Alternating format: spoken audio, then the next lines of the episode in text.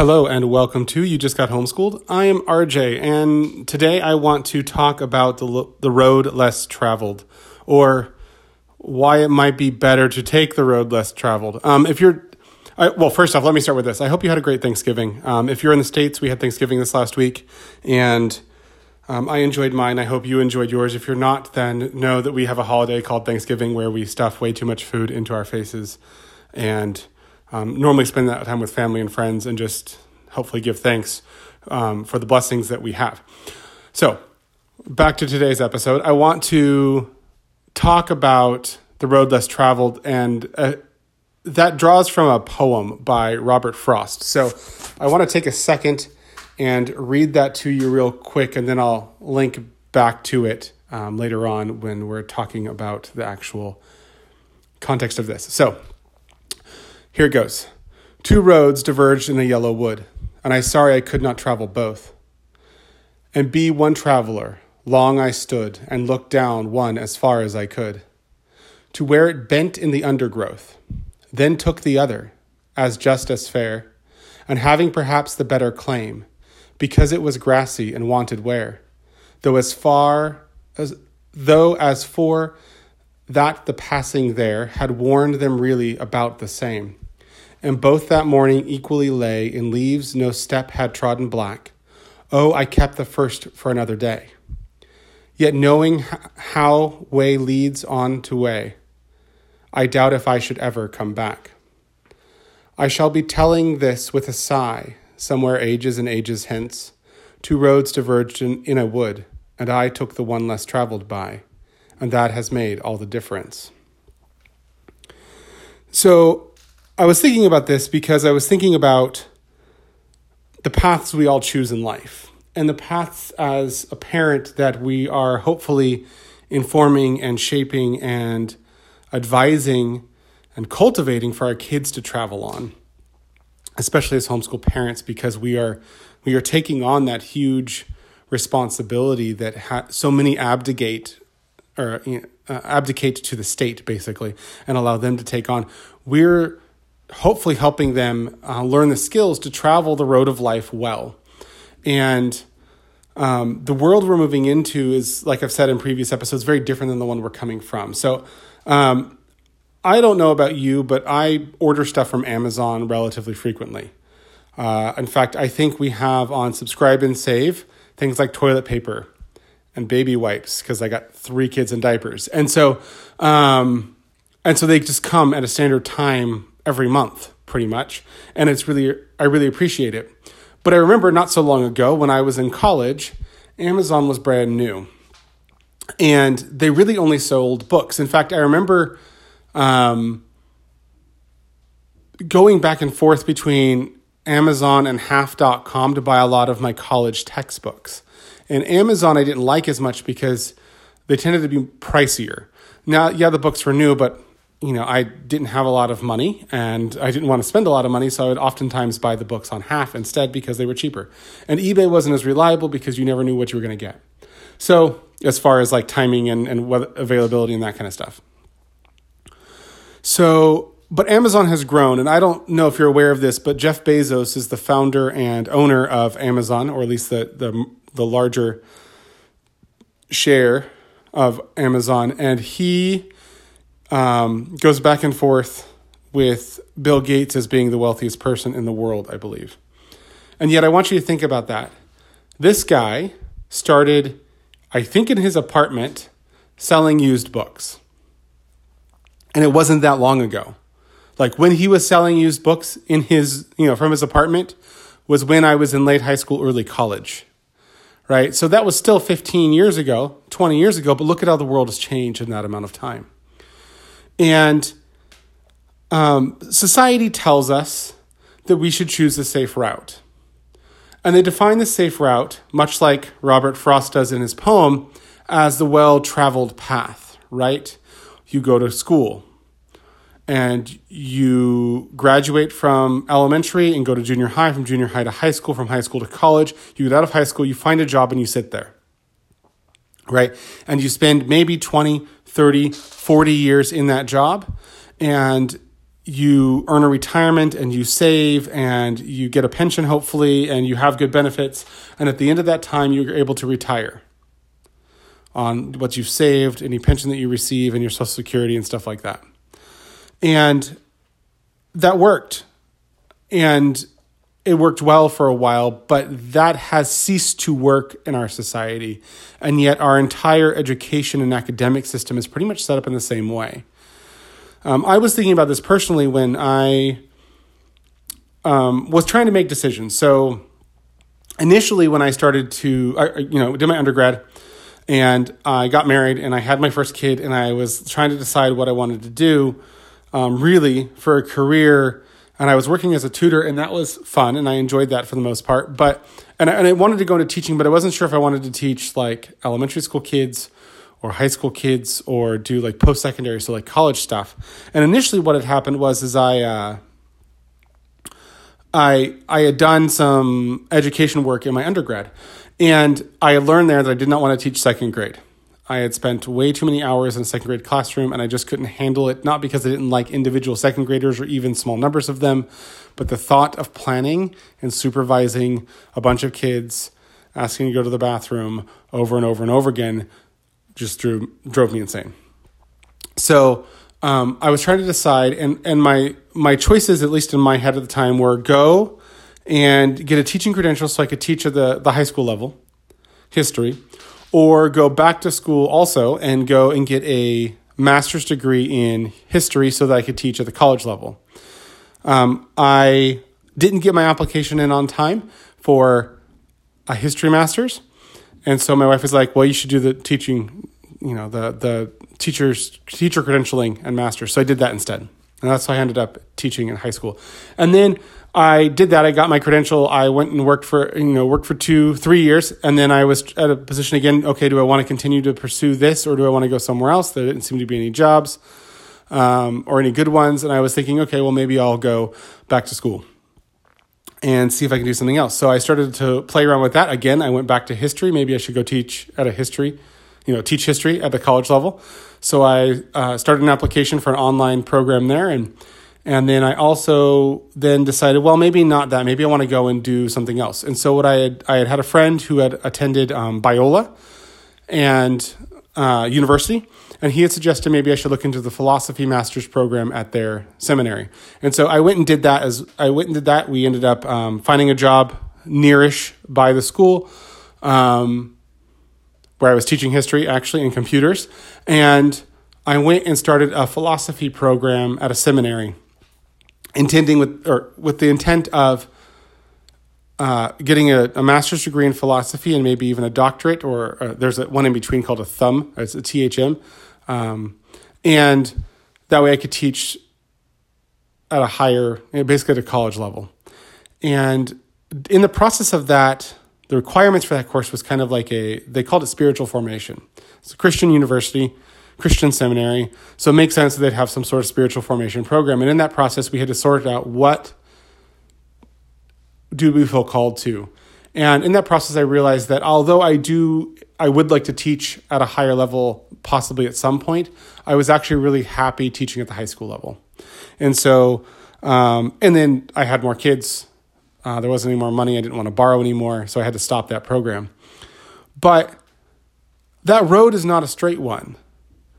Um, the first teaching job I got, I sat in for two years, and then they decided they were going to shift the way their program operated, and they cut my job.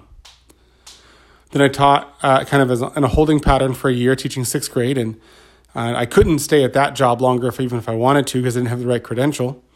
And so then I, I ended up on this this path was which was not the one that I intended. You know, my first job, honestly, I would have been content there to prob like at least I felt like I would be content there for the next 30 years. I could just sit there.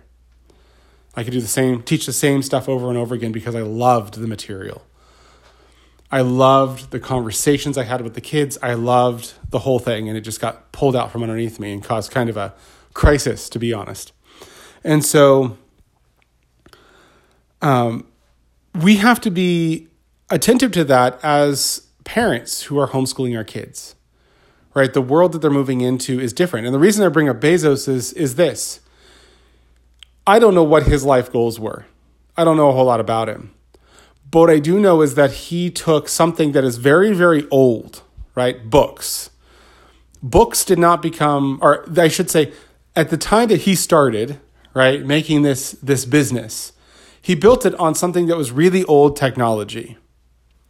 The West had had a printing press for, for around 500 years at this point. Book buyers and sellers were all over the place. Right? Bookstores were commonplace. But he took an old item, right, used books, and transformed an entire industry, and not just one industry, a bunch of industries. I mean, it could be argued that something like Amazon put a good number of bookstores, both independent and chain bookstores, out of business simply by changing its platform, right? All he did was take that same, same thing, instead of having to have a storefront and sales representatives, he could have a warehouse with stacks of books. And as long as the cate- you know, they're categorized well and there's a rating system for quality, he might be able to sell them and sell them cheaper because he could buy them by the pallet and sell them off piece by piece.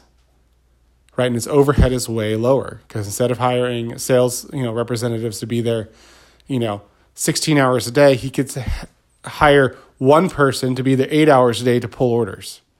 And as long as they're all done right, right, the organization's done right, he can do that well.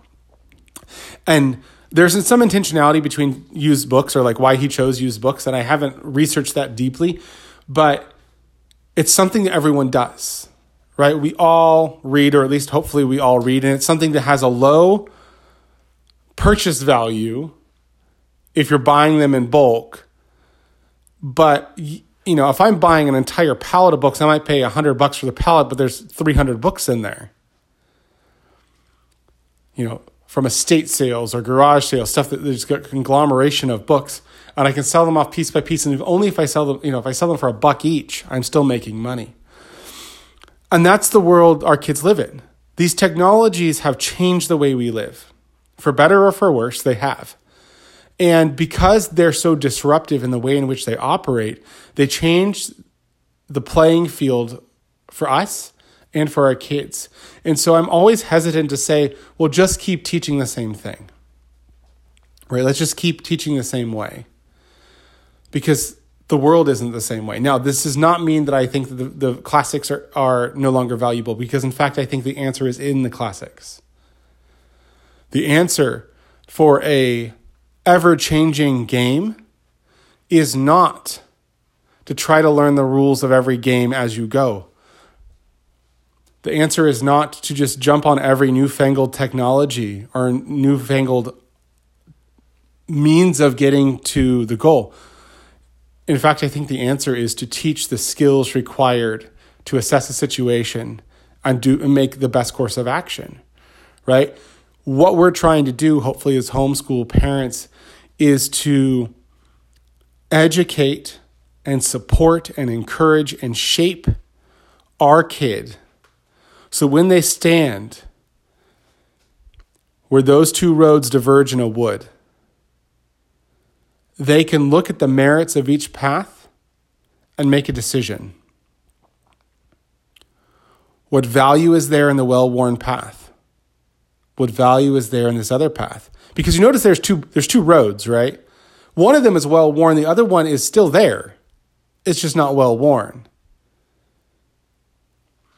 And so I think we need to be just intentional that what we're trying to do is looking looking to the past to say what have people already done? What skills have proven valuable over hundreds or thousands of years? Rather than what is someone, some talking head saying is valuable today.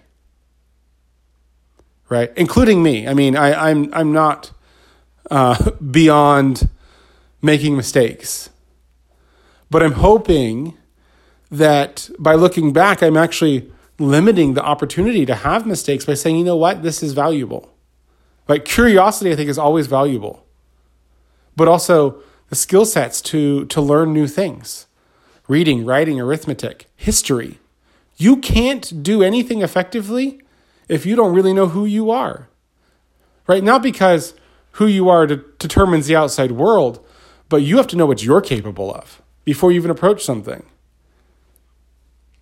Right? It's probably not a good idea to be blind and trying to play baseball or hockey. Not because you're not capable of, of swinging a bat physically, but it's going to be really hard to pick out a ball and hit it if you can't see it. Similarly, I'm not going to be a basketball player. I just don't have the skill set. And I'm not willing to put in forth the effort. And so we have to be able to know ourselves well enough, know what our strengths are and our weaknesses are, know how to work around those things. And really, our job as, as parents, as teachers, is to help them in that. Or help them to discover and say, you know what, it's okay if you're not great at X. You're really good at Y. No, we need to support X. We need to learn how to operate in X because there's, there's parts of life that you can't just get around.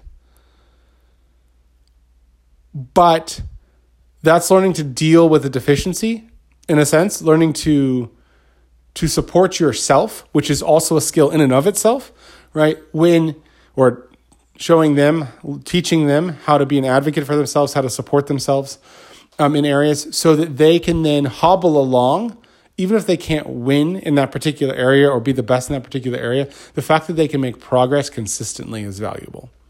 Meanwhile, playing to their strengths. Because we all have them. And if we live in a world that just pretends that everyone is equitable in every area, you're lying to yourself. That's just not how the reality works. Some of us are great athletes. If you're Michael Phelps, your fingertip to fingertip wingspan is like eight inches longer than you are tall. That's not normal, but it makes you a great swimmer.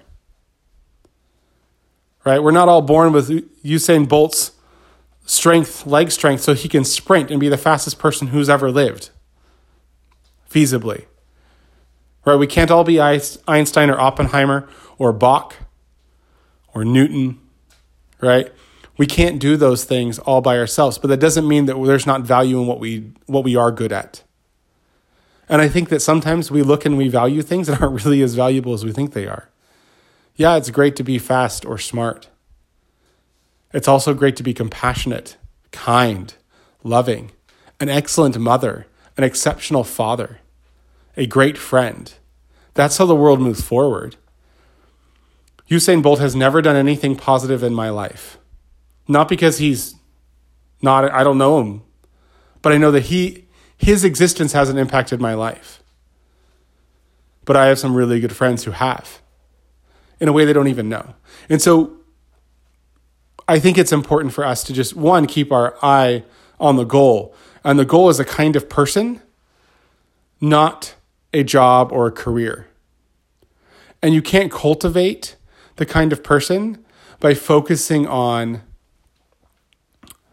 um, an end goal of being able to do all of your math facts up to the 15, you know, all of your, your times tables up to the 15th perfectly every single time. For a kid who's like, I don't understand that, but I can see a bird outside of my window and paint him from memory perfectly, right?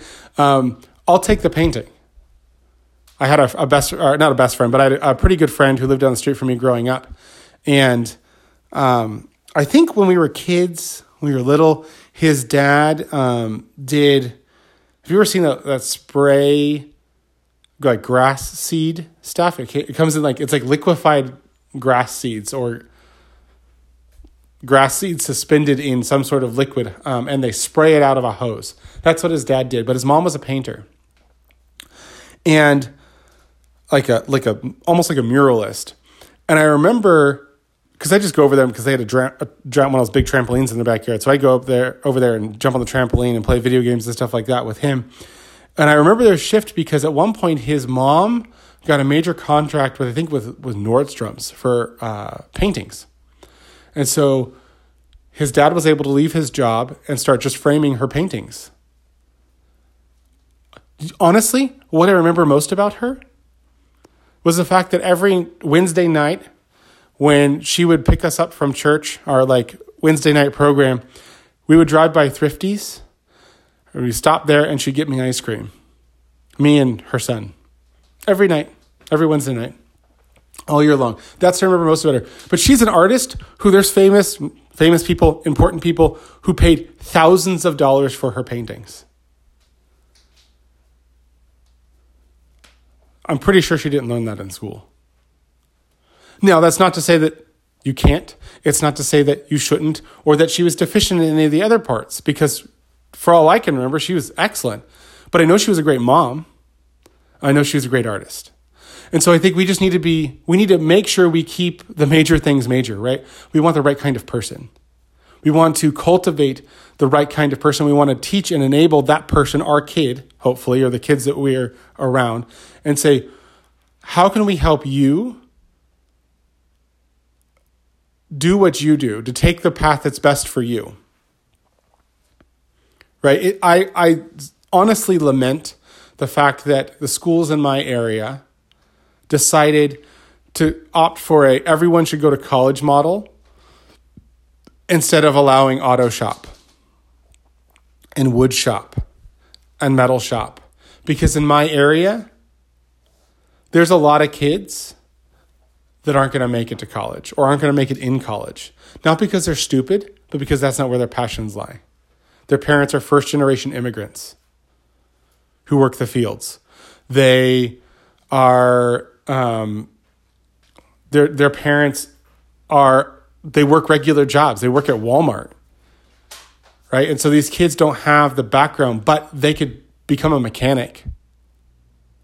Right? They could um, own a small business.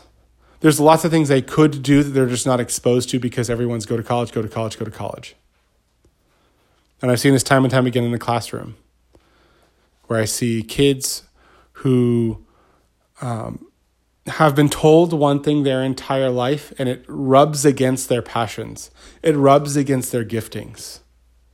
Um, I think I've mentioned this before. My brother, one of my brothers, um, is a gifted gifted designer in the sense that he can build things, design and build things, um, structural things like for physics, right, that are excellent.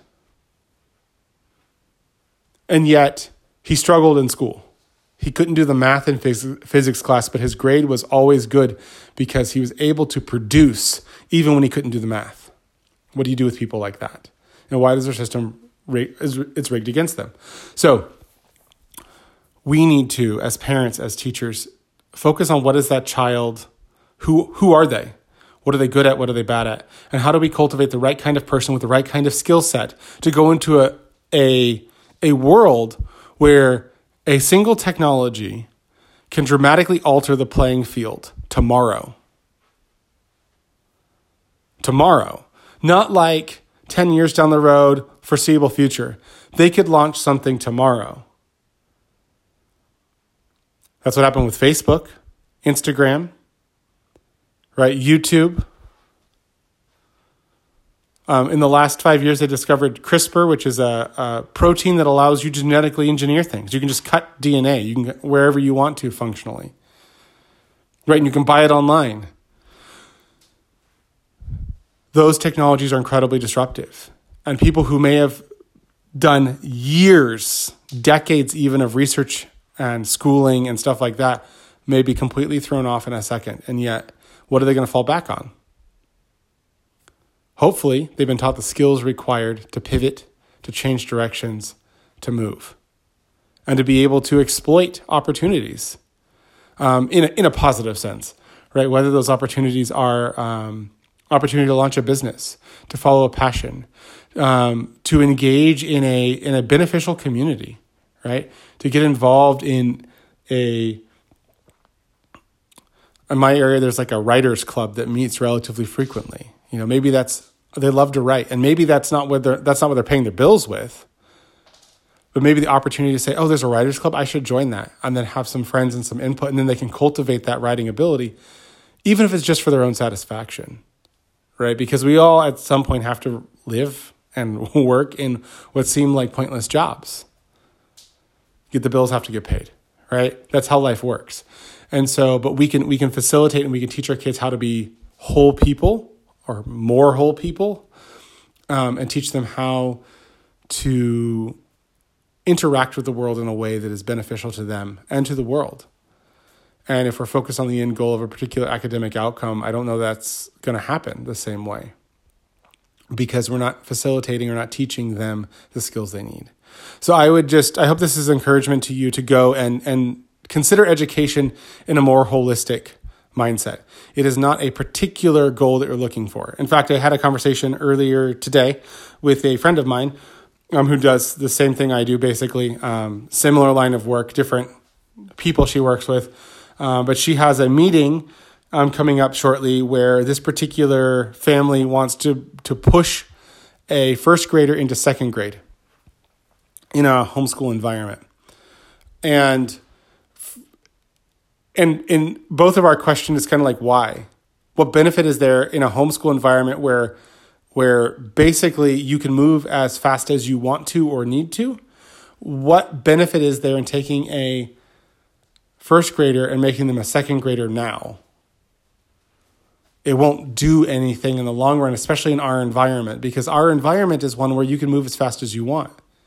You can have a second grader doing eighth grade math and there's nothing wrong with that right? And so we were just kind of sitting there talking back and forth because I'm like, why would you do that? Because then they could start high school classes in junior high and then start college classes in high school, and then they can graduate from high school with an AA or even more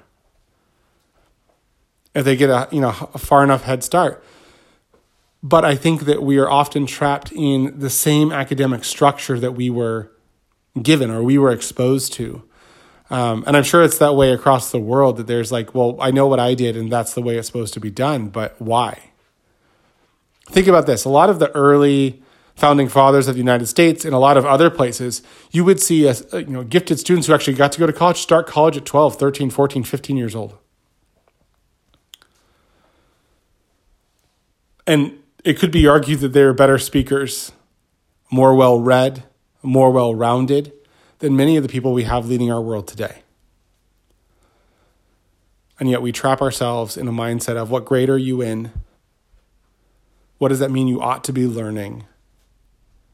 What kind of skills, uh, academic skills, have you mastered?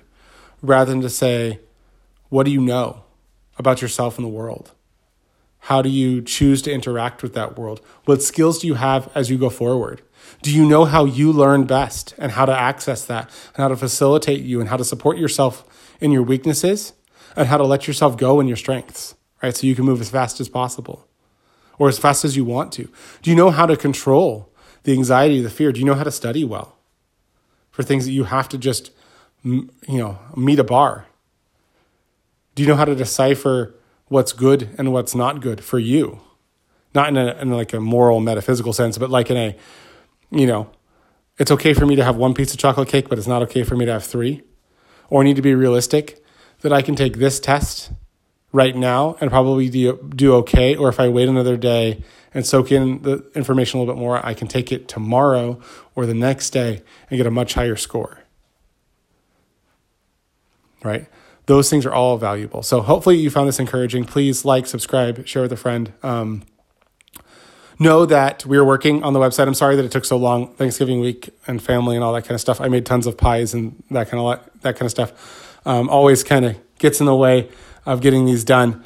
Um, but just be aware that that's like that's what we're shooting for is kids who can adapt to a future that's really unknowable and we need to be the ones that facilitate that and we don't have to be bound by the system that it currently exists ha- as it's existed.